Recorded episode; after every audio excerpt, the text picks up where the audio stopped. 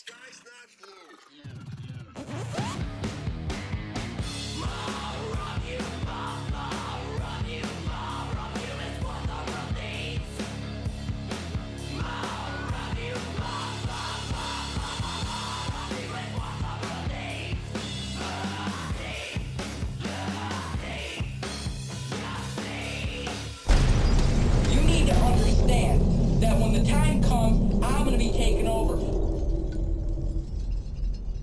Welcome back to the Cult House Podcast. I'm your host, the scholar of spite and the Saturday Night Delight, Roger Riddell.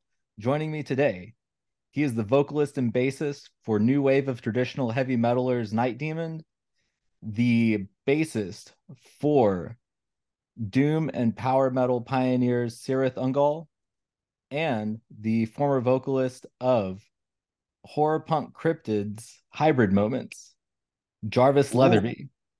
Ooh. How you doing today, Jarvis? I'm Jarvis Leatherby. I'm single and ready to mingle. No, see, I don't have a tag. Like, um, I, I didn't think of one, man. Um, wow, hybrid moments. Wow, you really brought that out of the depths. That's cool. Um, that's perfect. for, I like your uh, your uh, your EC Comics kind of uh, vibe. The the uh, the uh, artwork that you have for the show is really cool. So. Oh, thanks. Yeah, I um when I first decided to do this, I just kind of threw that together and I've always liked the aesthetic of the old like Tales from the Crypt and old horror comics. That's my favorite, man. Yeah, it's great. Yeah. Yeah. So uh you've got a new Night Demon album coming out, uh Outsider, March 17th, right? Correct. And it's your uh first concept album.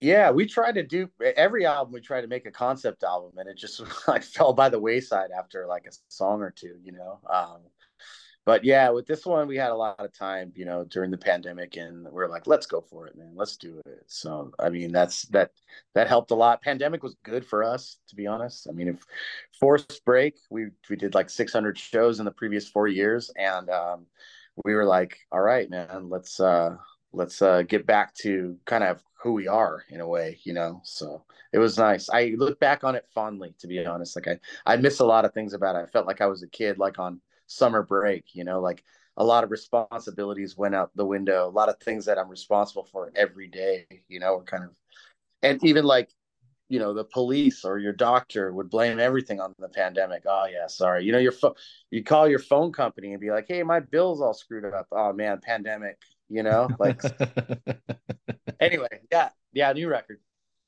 Yeah, no, I uh I have to agree about the pandemic. Like I know it wasn't, you know, a good thing for like everyone, but uh No. I on my end I got rid of my commute uh for my day job. So uh so like 10 years ago that i had for almost eight years I, where i would commute an hour each way and on fridays it'd be like an hour and a half each way. And so yeah it's soul sucking man. I added up one time the amount i don't remember what it is now i have written down somewhere but i added up the amount of hours that i actually spent driving to that job for eight years and it's I- like i lost a year of my life you know so. But now it's cool because podcasts are popular now so you can at least you can listen to something in the car not like the same cd over and over again. I also had a C- my cd player broke and like so i had a cd that was stuck in there it still worked but i had to listen to just that you know so yeah yeah. Dude, the last car that I had um it was for some reason it was made in 1999, but it still had a tape deck in it. So I had to have the whole thing where you run the like the, Yeah, the adapter thing, but you plug it into a portable CD player or your phone. And uh then the tape deck, like the tape deck itself broke, and so I couldn't even do that anymore. That's classic. Yeah, we had a uh, we had a tape deck in our tour van up until I guess the pandemic, and then when we went up to a bus and retired the van and got rid of it, it was kind of sad. We we we love tapes, man. Like we we we always release our stuff on cassette, and um, I put out a mixtape series monthly. So like, yeah, it's I'm way into cassettes. They're great. They're like. uh they're so unique you know like they're it's actually a mechanical thing you know it's like as a physical format it's like the most physical format it moves you know it has gears and like each tape sounds different from the other one, you know, because of of that, you know. So you know, when I was a kid, like um I guess age three or four, the first album that my dad like ever gave me to listen to was Aerosmith Pump on like cassette. oh, wow. Like it was it was my favorite album when I was like, you know, four or whatever. And uh like I just remember being obsessed as a kid with manually uh winding and unwinding the tape. yeah. Oh yeah, totally. And then you get the pencil in there with the, you know. Yeah, yeah. uh yeah, that I had that I had that record on tape too, man. Yeah. I was like, I saw uh, Janie's Got a Gun on MTV, and I was like, I got to get that tape. You know? terrible artwork, though. Yeah, terrible. I always think of it as like maybe the last great Aerosmith album, though, before they just did nothing but power ballads. I think Get a Grip was pretty cool, man. I yeah. don't know. I was like uh, in junior high when that came out, and that was like, uh, I don't know, it was kind of cool. There was some, there was a good there was a good rotation of that going on, but that's definitely the last, like the last um, contender, you know. So yeah, I gotta, yeah, I'm yeah. with you there. Yeah, no. Um, so uh, back to Outsider. Uh, I've had a chance to listen. Talk about to... Aerosmith, dude. Come on. yeah, no, I um i mean we might drift back to that later you never know um but yeah i've had a chance to listen to outsider and uh you know i've i've had it on rotation uh for the last like week or so uh really? you know, when I, yeah when i'm like going to the gym or uh just oh. doing things around the house i really liked that from the beginning of it it gave me uh kind of a you know classic Judas Priest or like Iron Maiden vibe, like Iron Maiden before they started making every song like eight minutes long, like Piece of Mind, uh, Number of the Beast, you know, era. It had like that kind of like upbeat vibe, and it's um, and this is kind of like a dirty word for heavy metal, but like it's fun, you know. That's not bad, you know. That's not bad. Um, yeah, thanks. I mean, obviously those two bands you mentioned are like some of our biggest influences, you know. But uh uh yeah, I always kind of if you took like Iron Maiden, Thin Lizzy, Black Sabbath, the Scorpions, and like Metallica and added that all together and Priest, you know, I mean, that's kind of like those are our biggest influence. That's basically our sound, you know, um, with a little bit of us in there. so uh yeah no i'm stoked. I appreciate that. You know for a concept album it like we still kept it short. I mean night demon never had long songs. Two of our longest songs ever are on this record but they those songs have crazy journeys in them. They really take you somewhere and that's why they needed to be that length. There's not a lot of repetition in them as songs like you mentioned you know my my least favorite thing is going to see some of my favorite classic bands and watching them in a stadium play for two hours and I hear like 12 or 13 songs because their discography is so big, you know? So with us, you know, when we do a headlining show, uh, well, we did we did a tr- we did a live album in 2018. It's a 90 minute show, and we we put the whole set list on there. There's 23 songs, you know, so it's like we we always wanted to be a band like that was able to play a lot a lot of songs live you know? Get in and get out. Yeah yeah no because i mean like if you're gonna do songs that are longer than four or five minutes you got to have a lot of variety to like the song structure too. Um because like you know one of the bands you mentioned uh metallica one of the things that has always stuck out to me about their discography is that when you get to uh Saint Anger, you know, arguably everyone's least favorite Metallica album, the oh, thing yeah. that I've always hated the most about that album is that every song on it is unnecessarily like six plus minutes long and yeah. they like got rid of the solos but replaced it with repeating the first verse over and over again on every song yeah it's kind of strange too because when you watch the documentary you know some kind of monster movie like there's that argument where it's like they're telling Kirk like not to play any solos because that sounds that's kind of dated. But really, if you listen to that album 20 years now in, after its release, that album is totally dated. Like it's totally it's totally stuck in that year of trends, you know? And I mean, look, I hate criticizing Metallica. They're an easy target, you know. Yeah. But they're just such they're so important, you know, that I think that that's kind of why that happens. But I also kind of feel for them like they they're constantly judged on things that they did when they were 20 years old. Like if I if that happened to me, if I had to go out and play songs that I wrote when I was 20 every night, like dude, nobody would come see me, you know, like I um they're an easy target and I, it's I can't I have a ton of respect for that band, you know. I really do. But I'm not disagreeing with you. Yeah, no, I do too. Like I've got their uh one of the original like record store promo posters for the Black album hanging back there. So uh they're they're one of my all-time favorites. Right Huh? next to Rasputin. Oh yeah. Yeah. That's cool. That's cool. Yeah. Yeah, no, I um I think that my probably most controversial Metallica take is that my favorite album of theirs is Load. Like that's I feel like that Really? is Metallica being the band that uh that James and Lars wanted to be to begin with because they Wow. wanted to they always wanted to be Motorhead and like Load is Metallica being Motorhead. That is such an interesting take. You know what's funny is I have a very interesting story about that album. Um, I had started. I got my driver's license the the year, the winter that they were record they were recording that record, and that summer, I have I was up. Speaking of summer break, that's what is weird synchronicity. I was out of school and I I had this calendar that I made. Like it was this big calendar on the wall and it said countdown to Sausalito. That's where they were recording the album at this studio called The Plant. And I had a picture of Metallica on it and I had every day I like crossed off the days. Like I had planned to drive out there and just camp out in the parking lot of that place. I never got through the gate, but I went and did that. And I, I for for quite a while, and I never I never did see the guys. And I it turns out I think that they were by the time I was down there, they were on a break from recording, and they were kind of done with a lot of that the tracking.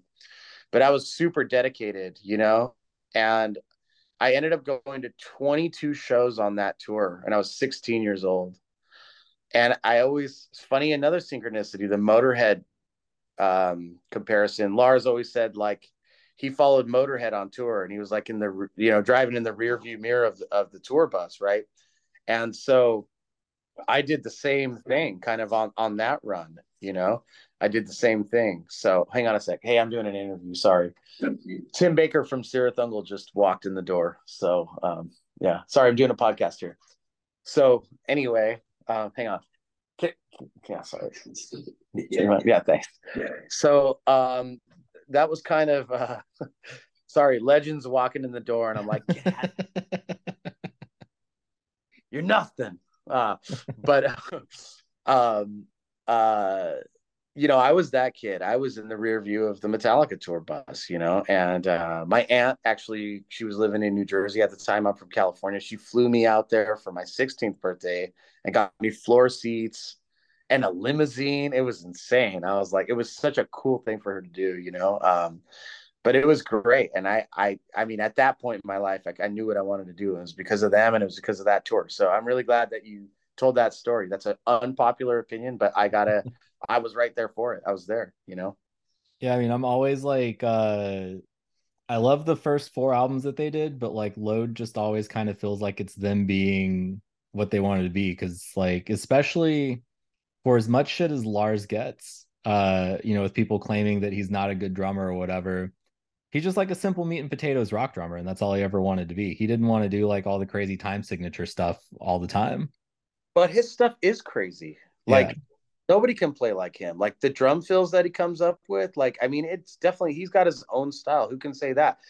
All these uh, extreme metal drummers, I mean, their their physicality is insane. But like, do can you really pick them out from one another? I can't, you know. So uh, he's got his own style and his own thing, and he's an individual and he's unique. Um, um, one thing I'll say about that album and the album after it is I was thinking about this a couple months ago, and it would have been great if they would have taken. I actually kind of made an album that were like the best of those two records, and they all included the singles too. You know, um, but it would have been cool if they would have made if because they were kind of recorded at the same time. You know, so it'd Yeah. be cool if they would have kind of put it, really honed it down to one album, right, and just did that and put kind of the best of on there and not the most adventurous songs either, right? Like left off, you know, Mama Said and Hero of the Day. Well, actually, I would probably would have put that on there because that was one of the singles. But and they later, dude. Yeah. Sorry. I'll I'll hit you up later. Yeah, we'll go see Angel. Yeah.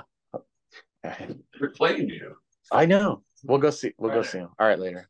Sorry. I had to the, the Tim Baker has left the building. Um but I if they would have had had done that, right? And then and then like now, like today, release the album of all the songs that didn't make it, like fully produced. Like and we and now we can hear that. And they could go, well, you thought we kind of pushed out then, like listen to what what this is. And i think people would have appreciated so much more now and go holy crap.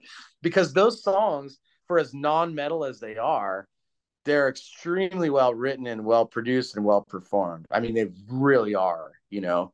But i mean if you would have had one album that just had had outlaw torn and Fixxxer on it and the memory remains you know and fuel and you know uh, until sleeps king nothing you know i mean I, uh, bleeding me i think they uh, i don't know i don't know i don't know um whatever Yeah. it's funny it's fun sometimes to live in the in the in the hypothetical and like if you can close your eyes and dream it it's kind of like it did happen you know It's funny that you say that because they're already like playing the songs from Reload on that load tour that you were talking about. Like they had they were sneaking yep. in like things like Fuel, Yeah. like the early versions of it.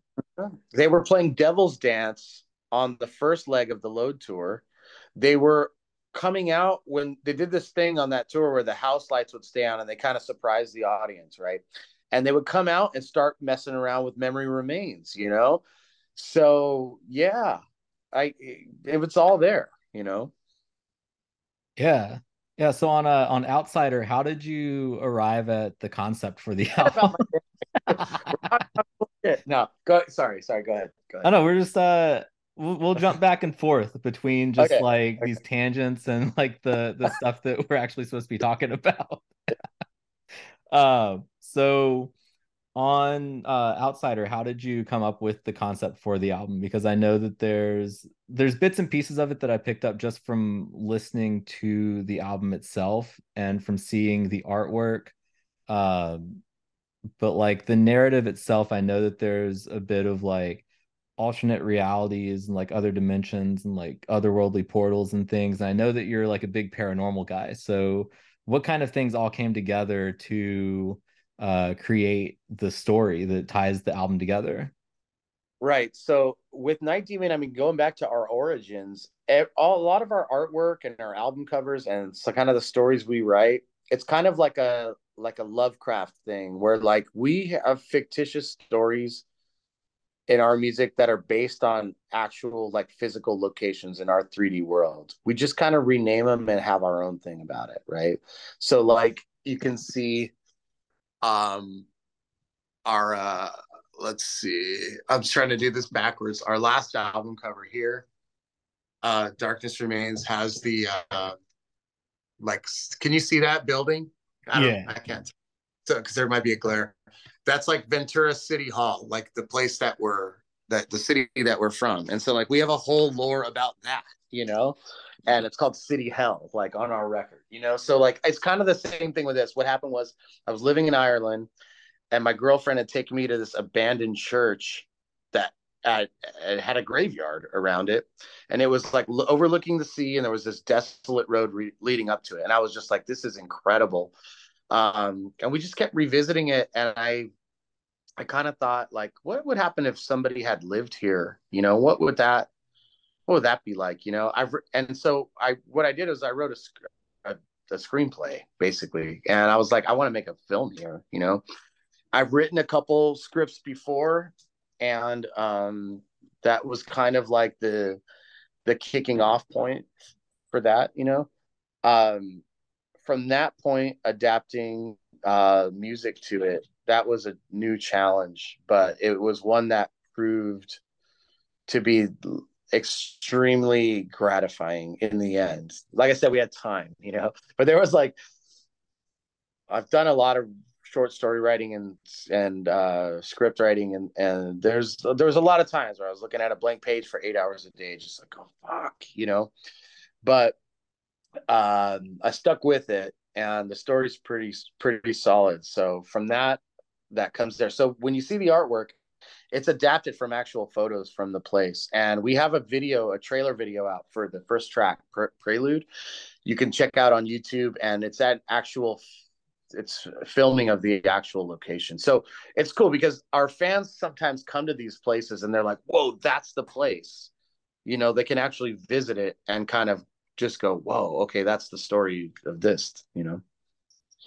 I've always been a big fan of concept albums, but like it's always um it's sometimes a little bit hard to like piece everything together and i think that it's become even more difficult in like the this current like age of music where everything's gone more digital and like yeah not as much emphasis put on the album artwork or the liner notes or things like that so i've always kind of missed that like i'm still like out here buying cds you know? Well i'll tell you what we did okay? So like you know Night Demon has been around for a decade, but I've been in the music business my whole life. I manage a lot of bands. I've put on festivals. I have a label. I'm very I'm very in touch with like the marketing side of things and the accessibility of things, right? So I think that's also another form of creativity. And so what we've done with this album is I took the script and condensed it into a track by track synopsis of what happens throughout this album. If you buy any of the physical versions, whether that's vinyl, cassette, or CD, that is written in the album. You don't have to speculate. You don't have to go on some online forum and argue with somebody about what it's about. Um, we've I've also recorded an audio narration of it with instrumental tracks of the album behind it that will be premiering on our podcast um, this coming Friday. And we will probably release a vinyl version of that next year. So for the hardcore fan, the information is there. Now, what I don't like about most concept albums is there's too literal, so they're boring. There's two there's two different mediums here. There's like story writing and songwriting. And it when you walk somebody through a song literally oh now he went to the store and then he saw a guy you know like it's just not good songwriting. So we wrote the lyrics metaphorically to the story. And actually at one point i didn't listen to the album in like six months. And i decided to take have another spin. And i was listening to it and i completely forgot about the storyline. Like there was something that was going on in my life that was like somewhat traumatic. And like th- for some reason, every word in this album I felt was about this new thing. so that's what I'm most proud of. Like the the songs can stand on their own. You don't jump into track five and think that you missed something, you know. So yeah. we've excuse me, we've put it all out there, and it's in the most accessible way. If people want to get into the storyline, they can. If they don't give a shit, that's fine. It's still gonna it's still gonna relate to them in some way. Yeah, see, I like that too, where it's like um that's kind of the sign of of success with the concept album is that you can follow the narrative if you want to, but everything can stand on its own. And I guess maybe like off the top of my head right now, the best example that I have of that is uh Iron Maiden's Seventh Son of a Seventh Son like you don't have to understand that this whole album follows this whole idea of like irish folklore that the seventh son in a line of seven sons is going to have some kind of mystical powers right. but you know there's a like a yeah but i will say this that is not a through and through concept record there's no storyline and they're they've admitted that there's a few tracks that have nothing to do with it. It it's like you know our last album darkness remains there's a trilogy of songs that deals with the concept. The album before curse of the damned there's two songs. We tried you know? I mean we even have a comic book for curse of the damned that kind of goes along with that story but i mean the, the song heavy metal heat on there has nothing to do with the axe murderer you know? So Yeah. like you know that's i'm telling you it's tough to do it. And i will i'm proud to say that we have we have done this whether people like it or not like it it is it is you know whether they enjoy it or not is is that's up to to the listener but we we did it from start to finish you know? I'm really proud to say that. It's hard man. It was so frustrating. I went to a depression for the greater part of a year about this you know? You got to stick with it. Yeah, no, I, I get that too, because it's like it's hard enough to just like write a good song on its own or to write a good story on its own, but you're like trying to meld two mediums with a concept album, you know? Yeah, and then you have to piece the music in there and go, okay, it's this something happens in the story here, and I need to make the music go there.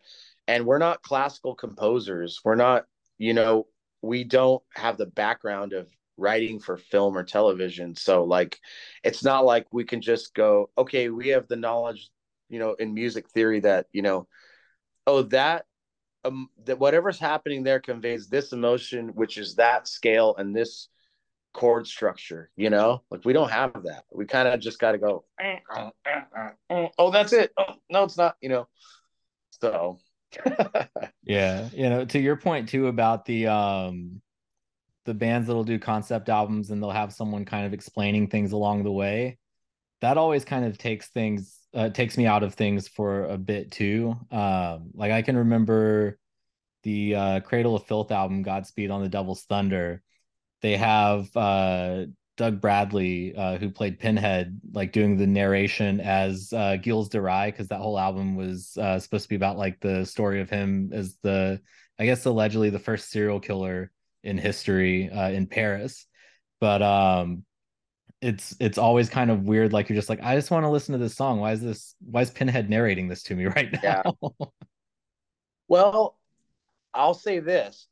Since this was written as a screenplay, our album plays out in a way more cinematic way. I mean, even with the music, the first track is like your inciting incident, and then the next track is like the title theme, the opening credits, you know, then you get into the story. But um much like film, things are seen and not explained. Literally literally yeah you know they're not explained they're seen. And that's the whole art of filmmaking. With music they need to be heard and not explained you know? So that's the that's the idea behind it. Yeah. And uh, for the next couple months, y'all are going to be on tour with uh, Satan and Haunt, and I understand that's um, a tour that you had in the works before the pandemic happened.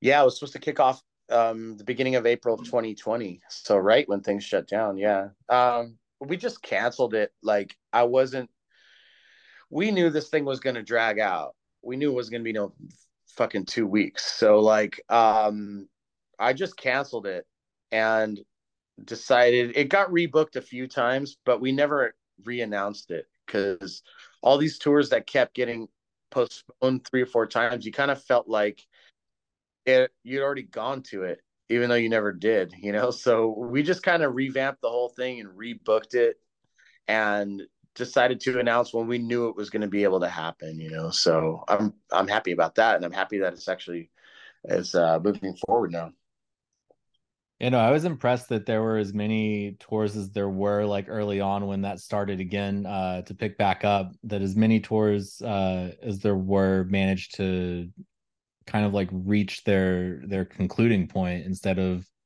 getting derailed like midway through. And I know that happened to some extent with some bands, but um, it seemed like there were there were a lot of tours that were going, you know, seemingly smoothly from the outside, but I know that like inside there were probably a few scares here and there with, you know, COVID things and whatnot.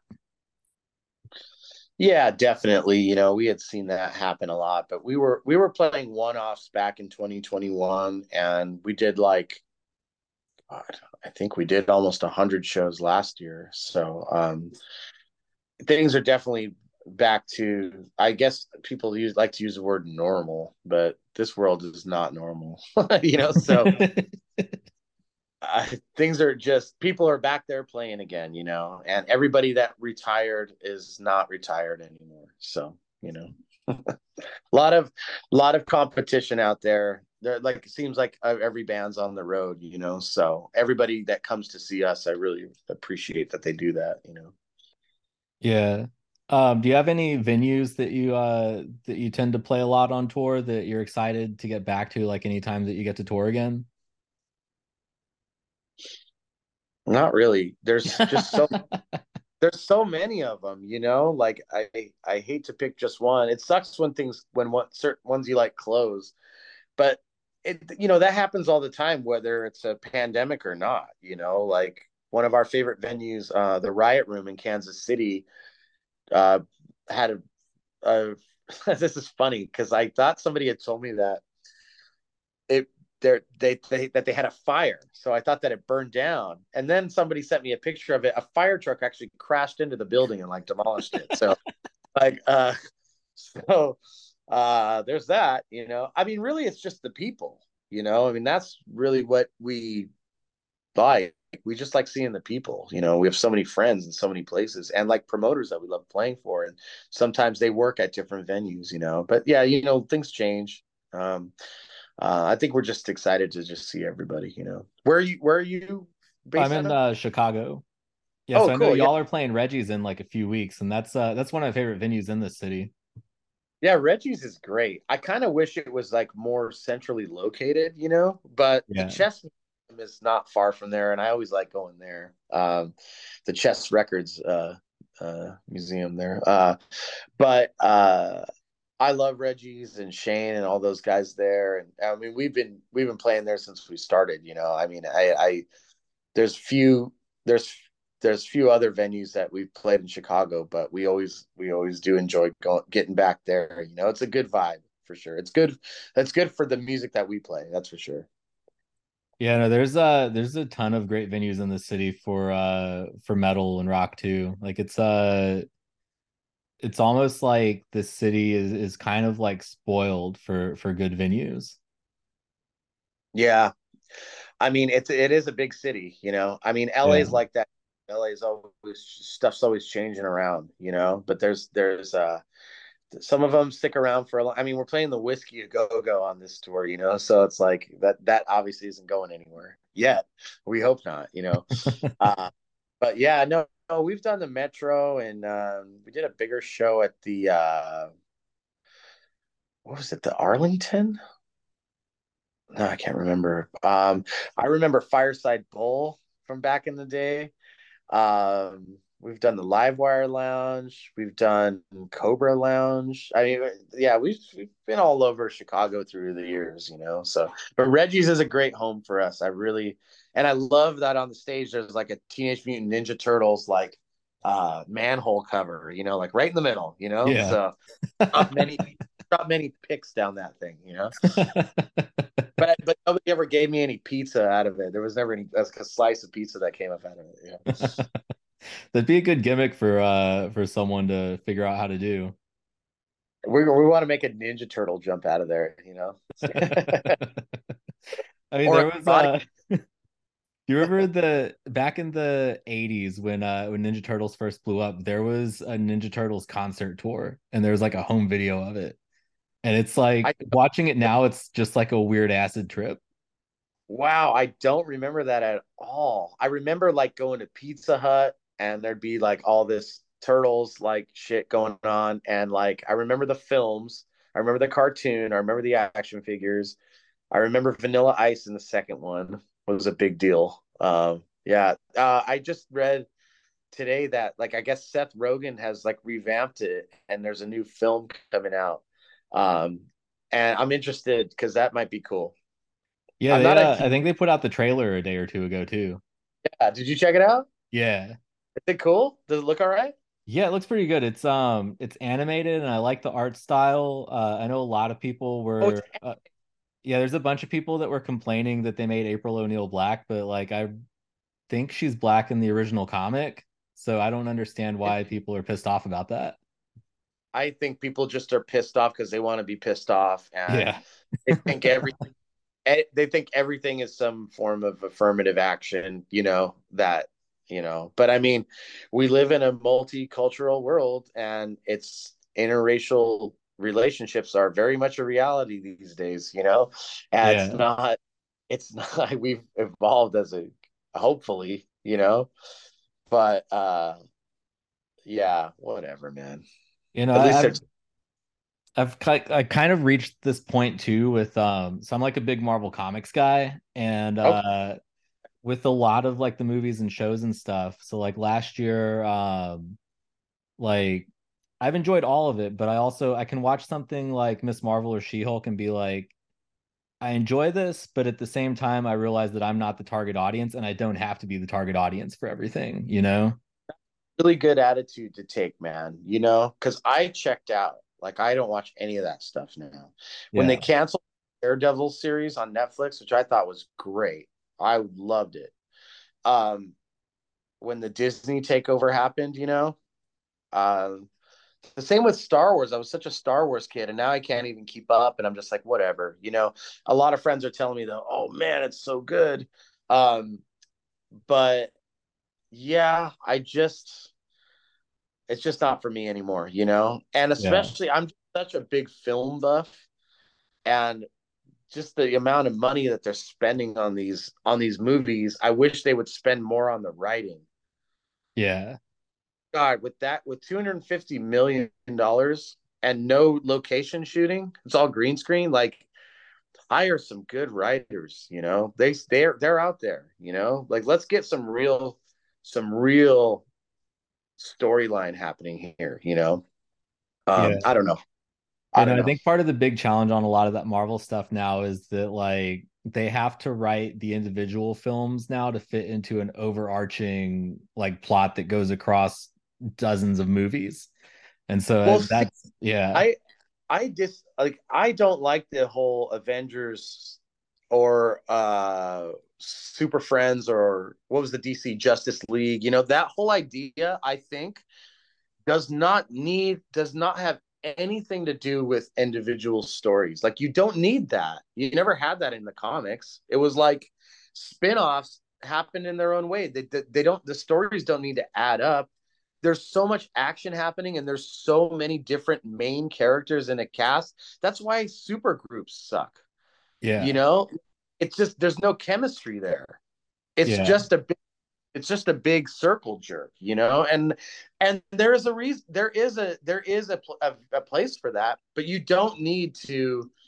You don't need to have all of that stuff tie in. Like it's like it. It'd be cooler if they they can all just meet each other instead of like oh they're always in they've always been involved with this. This makes no sense, you know. So, um, I don't know. That's my one crit. That's my one critique on that. They're really banking on all those people coming together. And while I think it's cool, the individual stuff is way more. You can get way more in depth with it. You know, you can really focus on give one or two characters a lot more than a bunch of characters a lot less. Yeah. Yeah, no, that's uh that's kind of my big hang up with some of it too, is that like so I'm like a big Spider-Man guy. And when Marvel Studios finally got to introduce Spider-Man into that whole like Marvel Cinematic Universe thing, I felt like the one thing that held back the three movies that they did with that is that he had to fit into this larger universe and it came at the expense of them being able to really focus more on the fact that like that character has a pretty like rich cast of um like supporting characters Right. Right. A lot of human characters. yeah but like I loved the uh the Sam Raimi films.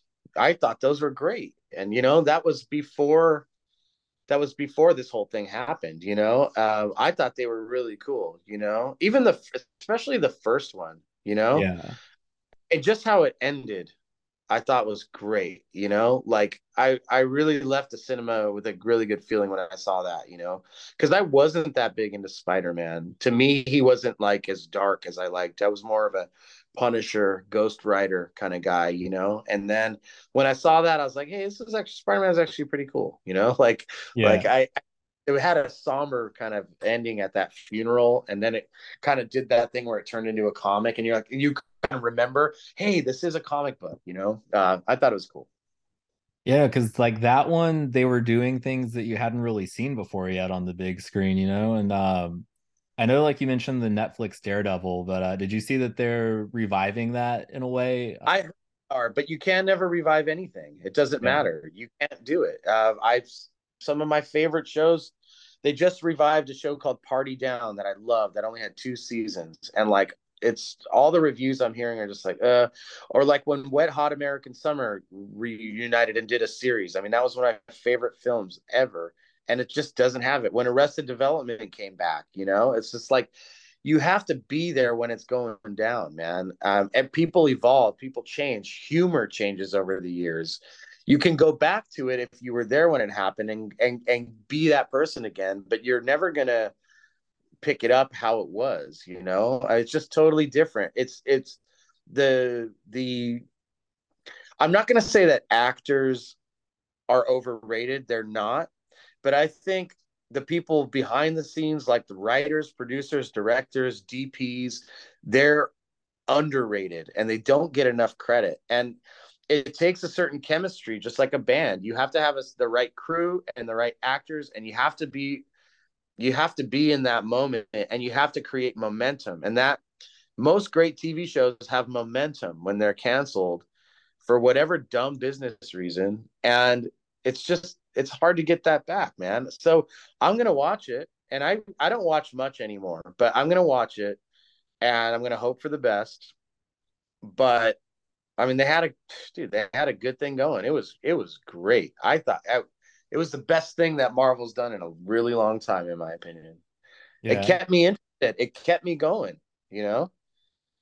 Yeah, no, it's big shoes to fill because I mean that series had two of my favorite like continuous single shot fight scenes that I've ever seen in anything. There's like the hallway fight scene from the first season, and then the third season they had the uh the fight scene that was in the gel.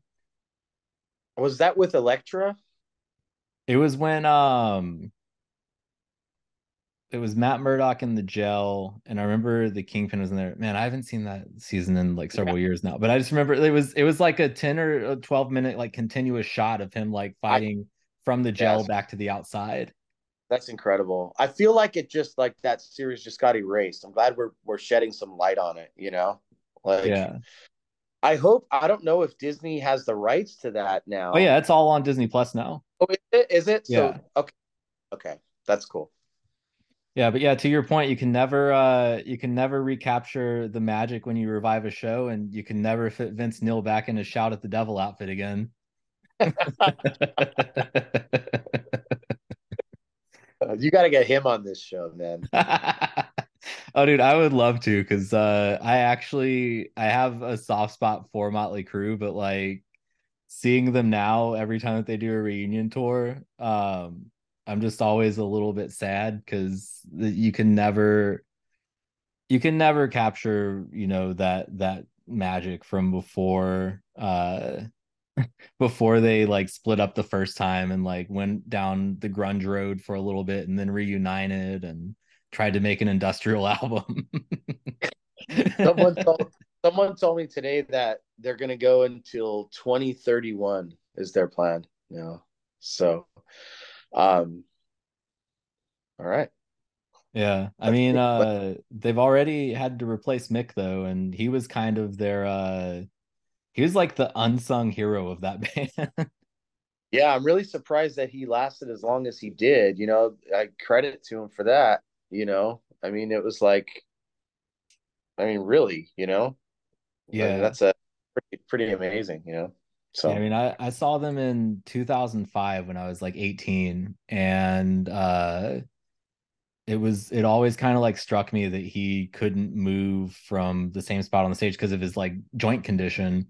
Um, Right. And he just he always looked uncomfortable, but he was also always still playing at like a high level. So I Oh. do have to commend him for that. Yeah, definitely. His hands still worked. You know, yeah. they just had to they just had to prop him up. You know. Yeah. So- Yeah. I mean, the, the longer that they went on, the more he was just starting to look like a skeleton man.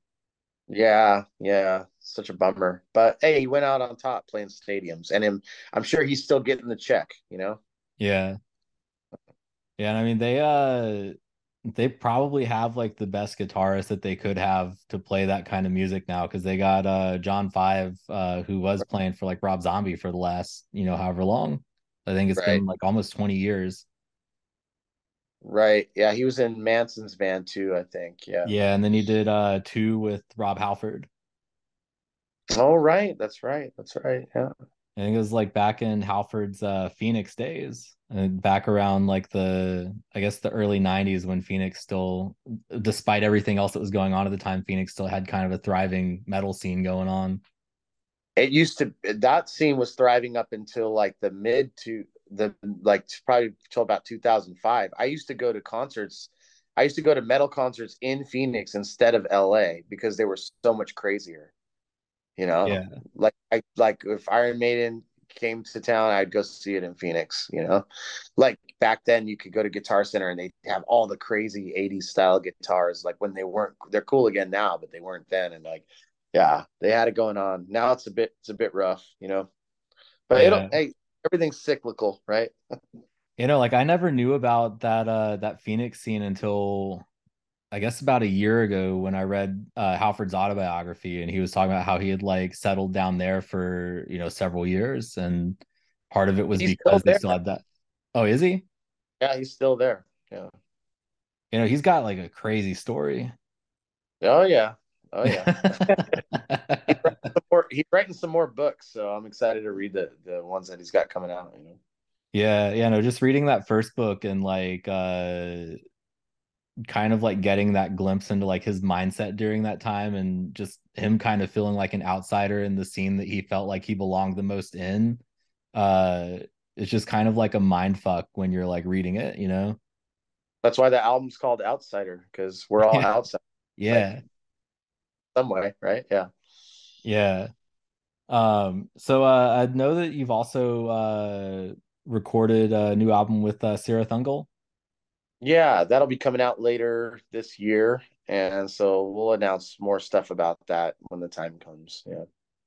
Yeah, so uh I'm guessing from uh from the band name Night Demon that uh it was probably inspired by uh sleep paralysis and like sleep uh sleep demons, right?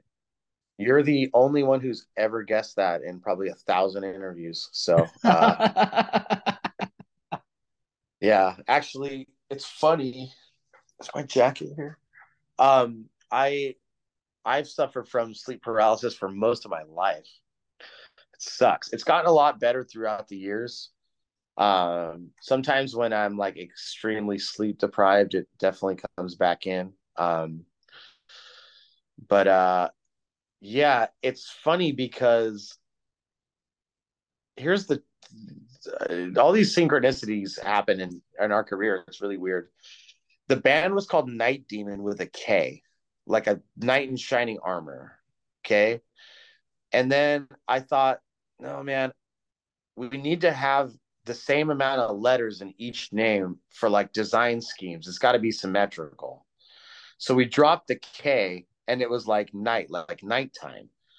And I thought, we're like, this name has to be taken, you know? And so I did a deep dive on the internet. It's like in 2011, and it just wasn't taken. There was a there used to be a website called ubl.com as the the ultimate band list, and um, it wasn't on there, and I couldn't find anybody that had the name. But what I did stumble upon was that was the name coined for like the dark shadowy demon that comes into your room at night, like when you're having an episode of sleep paralysis. I had never known that and it was something that I suffered from from a, for a long time.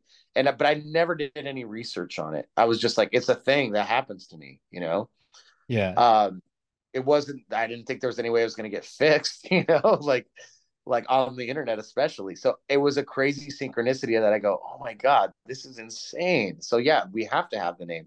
But I'll t- I'll uh, hang on one sec. I want to show you something. Hold on. Okay.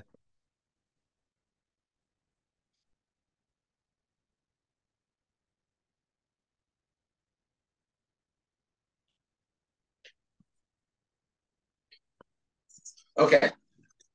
So there's a patch here that I have on my jacket um, that I found a couple years ago at a great horror store out here in California called Dark Delicacies. They do a lot of great in-store signings and they're an amazing store. Um, but so it's it says sleep paralysis. And I thought it was just super cool. Um, but what I what was really a synchronicity for us is like um so we have a mascot his name is rocky and he's like a skeleton figure and so there's a skeleton here on the patch Yeah. and above him above him is this kind of like is this this shadowy figure with these red eyes you see that yeah. and so we have two mascots, Rocky and Eugene. So here is what I'm going to turn my camera around. Here's what Rocky looks like. Can you see that? Yeah. Right? That's what Rocky looks like. And here's what Eugene looks like. Sorry if there's a glare. Oh shit. I might shouldn't stand on a chair that spins with wheels. Um, Robert Leatherby dies on the podcast. Um, so he looks like that. It looks exactly like the guy on the patch, right? Yeah. So both of our mascots are on this sleep paralysis like generic patch that somebody just made. so I was like, man, like I kind of want to just almost take take that design for a shirt or something. But anyway, sorry, I bet you've never had many people on your show just walk around their place and grab shit and fall off chairs. But you know, that's No, no, cool it's all about good. You know, Yeah. it's uh there's a first time for everything. But uh the uh the reason why um why I'd asked that is because the first time that I heard the band name, like sleep paralysis was the first thing that popped in my head because it's also something like I've had off and on over the years. Really? Where like, yeah, so like the craziest instance of it that I've ever had was um probably like 2014. Uh, so I had like a good stretch of like not having it happen from 2014 until maybe a few months ago when I had the flu. But in 2014, I woke up in the middle of the night one night, couldn't move at all, felt like someone was sitting on my chest and like punching me in the face, and it felt real. And like I could hear just like this like crazy laughter or whatever, and like screaming. And then like I couldn't figure out what was going on or like if it was actually happening or not. And then all of a sudden, like whatever it was, just like floated up into the ceiling and was gone, and I could like move again because like I had like fully So woken you up. were so you were Yeah. awake again. Okay. Yeah. Interesting. That's really interesting. Huh. because it's like Uh, basically like your eyes your eyes are awake and like you know the rest of your body isn't so it puts you in like this weird semi like dreaming hallucinogenic state from what i understand Yeah, I mean, I've had it that way, and I've had it before where a lot where my eyes are actually closed. You know, yeah one thing, one thing that I've learned that helps me a lot from well prevents it more often is like I I try and never lay down in like a restricted way, like on t- where my arms behind my back, or I have a jacket on, or I'm wrapped up too tightly in blankets or things like that. Because when you that's when you get into an episode like that, you really have to try and control your brain and tell yourself not to fall asleep and to move a piece of your body, a part of your body to jolt you out of it. And if you can't move or you're in a claustrophobic like position, then you're screwed, man. You're in for the you're in for a long ass ride, yeah you know.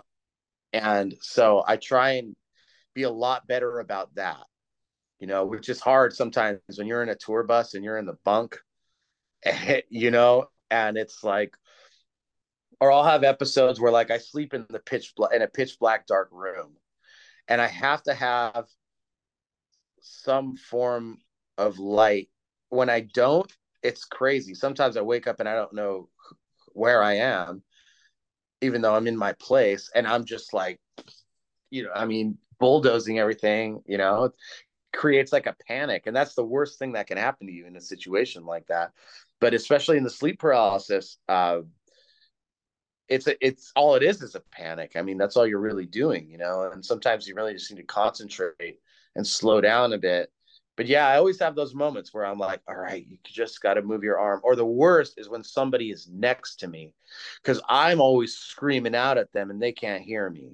That's Yeah. terrifying. Like, please wake me up, wake me up, move me, wake me up, wake me up, move my arm, move my arm.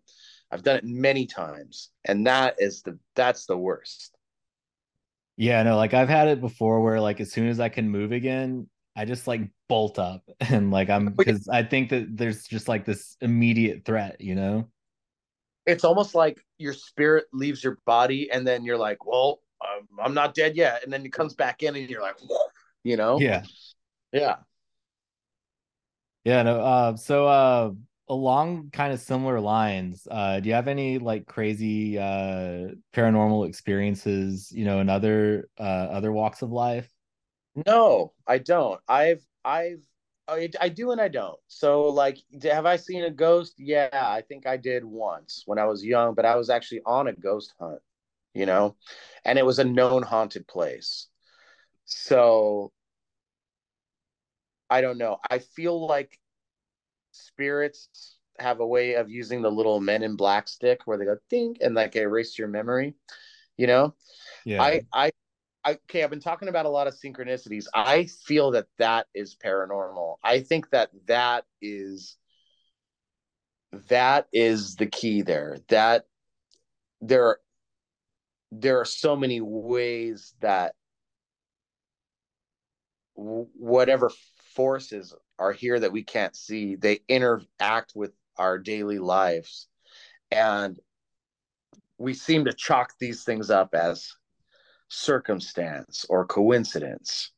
And I believe that's the farthest thing from the truth. You know, I think that there are spirits out there that do that. I almost guardian angels in a way, but they do it in a way where they, you know, where we can still have the human experience. They they open our eyes to things. They don't. Um, I mean, you ever like you ever late for something and then realize that if you were on time, you would have gotten into the car accident that just happened in front of you? You know, Yeah. I, you know, there's a reason for that. You know, I, I, I, I really think so. I think there's just so much. And look, I, I've sat down with some of the top Paris, uh, paranormal people in the in the in the world. You know, and and um, parapsychologists, and it's have intellectual conversations about a lot of this stuff. I I research it day, on a daily basis, and I'm just fascinated by it, especially like the metaphysical side of everything. You know, um, I think that a lot of the my girlfriend loves any kind of ghost hunting television shows and stuff, but she's smart enough to also know what she doesn't like about them. And she's actually way more deep into that world than than I am. And she actually has like somewhat I'm not gonna call she's very career driven. Ah, no, I wasn't even gonna say that. She's very passionate about about that stuff. You know, she takes it very seriously. Um, but a lot of those TV shows is just entertainment and like it's way more focused on the guys the guy in the black shirt doing it you know and less focused on what it should be which are the people there that have actually experienced the stuff you know? Get them involved in these experiments you know? Because you're not gonna go okay this place has been haunted for a thousand years you know? And there's been a few accounts that are documented. We're gonna go spend one night in there it's like I think I think it's the people. Everybody has their own experience. People are the ones that trigger these kinds of things, right? Another thing about it is is these everybody's just all these with all these gadgets that, that everybody has now and stuff. It's like everybody's trying to prove something. They want to have proof. And with all these television shows, it seems like every episode they find proof, but still nobody, it doesn't do anything. It doesn't change anything. It's not solid enough proof, you know? So I don't think you need proof to believe in this stuff. I need, I think you just need to have your own experience with it. And that's what matters. That's way more meaningful than saying, hey, I proved it. Okay. Yeah. Now what? What are you going to do with that? You know? So Yeah.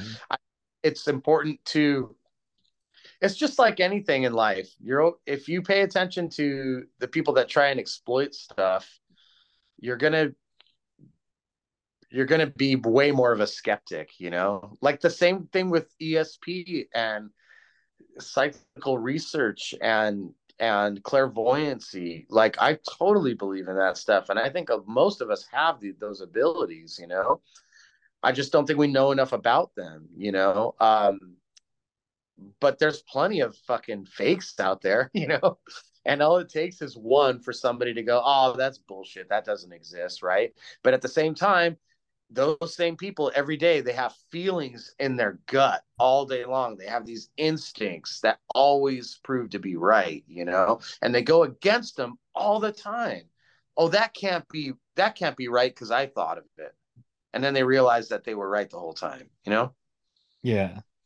Yeah. Yeah. I mean they uh they ultimately embrace uh being an outsider. Yeah. Well, you know, I, uh, we're when I was a kid, I um my grandparents lived in this house where uh the woman who had owned it, I guess like 40 or 50 years before, uh this was like the 90s, and they'd been there for I think like maybe 20 years. But there had been this lady who owned it, you know, something like 30, 40 years before uh before then. So like maybe the last like person or two before them who owned it. She was buried in the cemetery at the church next door to the house. And I can remember when I was a kid, I'd be over there sometimes, and like out of the corner of my eye, like out the window, I'd see this lady walking across the yard, and I'd turn and look, and she wouldn't be there anymore. It was just like, you know, I'd see like this little old lady like walking across there. And um part of how she died was that she fell down the stairs into the basement. And every now and then around a certain time of year, you would kind of hear what sounded like a scream and like someone falling down the steps. And uh, there was never like any explanation for it. It was just like a thing that happened sometimes. you pretty much did explain it, you know. Yeah. And why not? Be- why not believe that? I mean, it was a traumatic experience. You know, we're all made of energy, right? And, Yeah.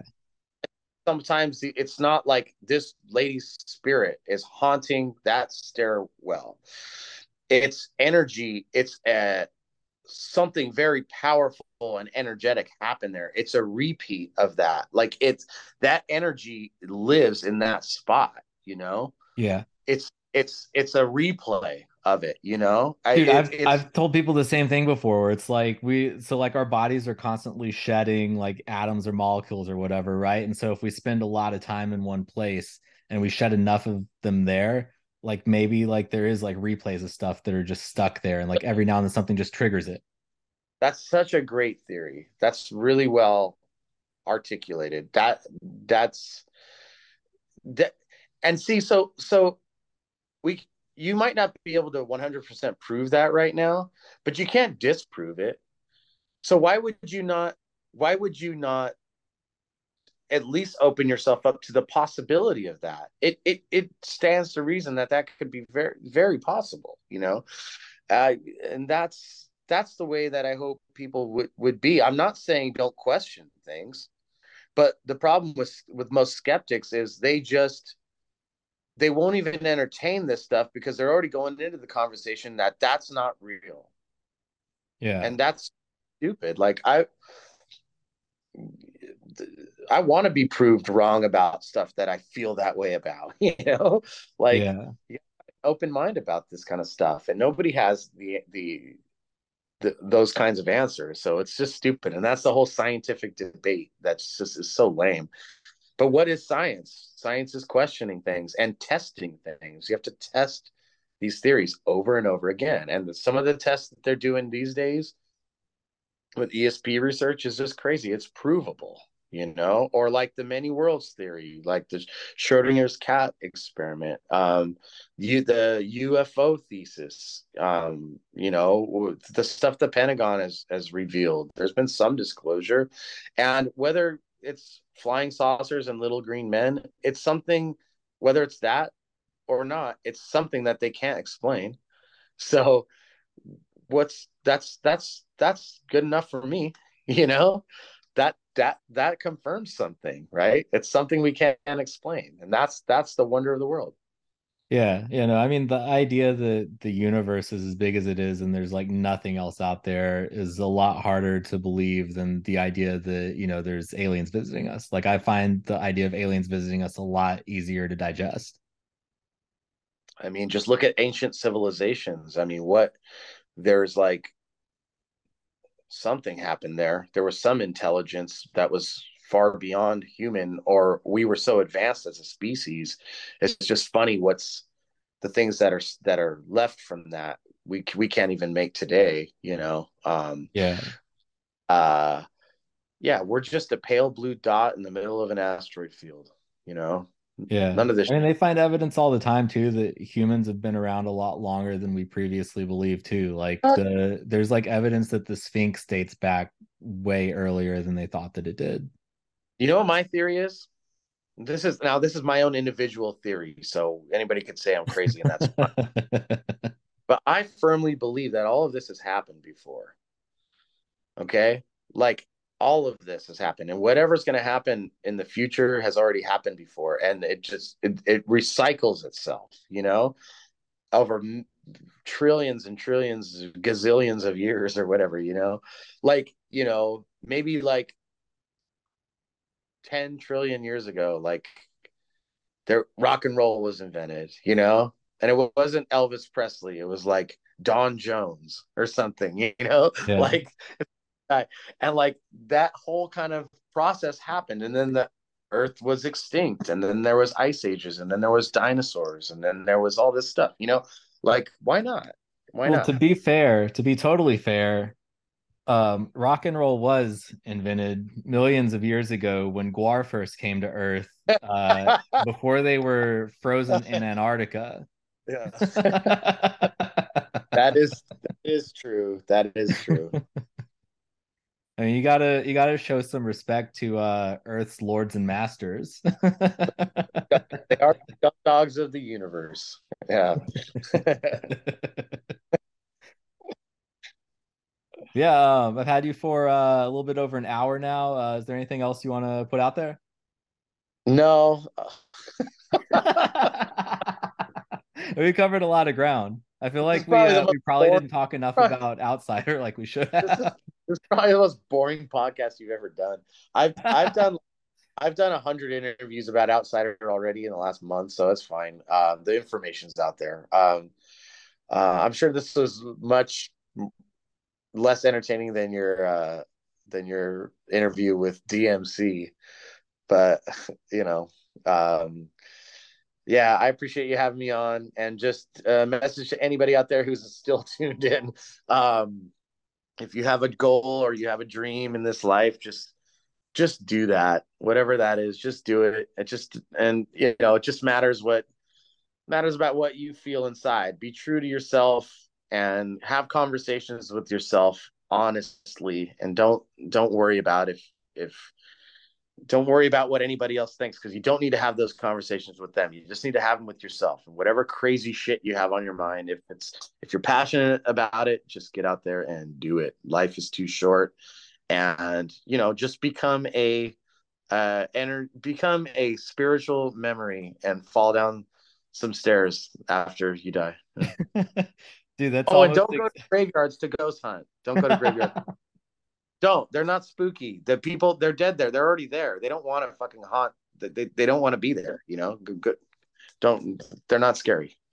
Yeah. No, what you just said is something that uh, almost exactly what I was telling a friend earlier. Is that like the quickest way to become unhappy is to live your life based on what other people's expectations for what you should want or should be are. Like you have to think of what's best for you because other people can't determine that. Like it's it's no, just going to no, immediately and, make you unhappy and unfulfilled.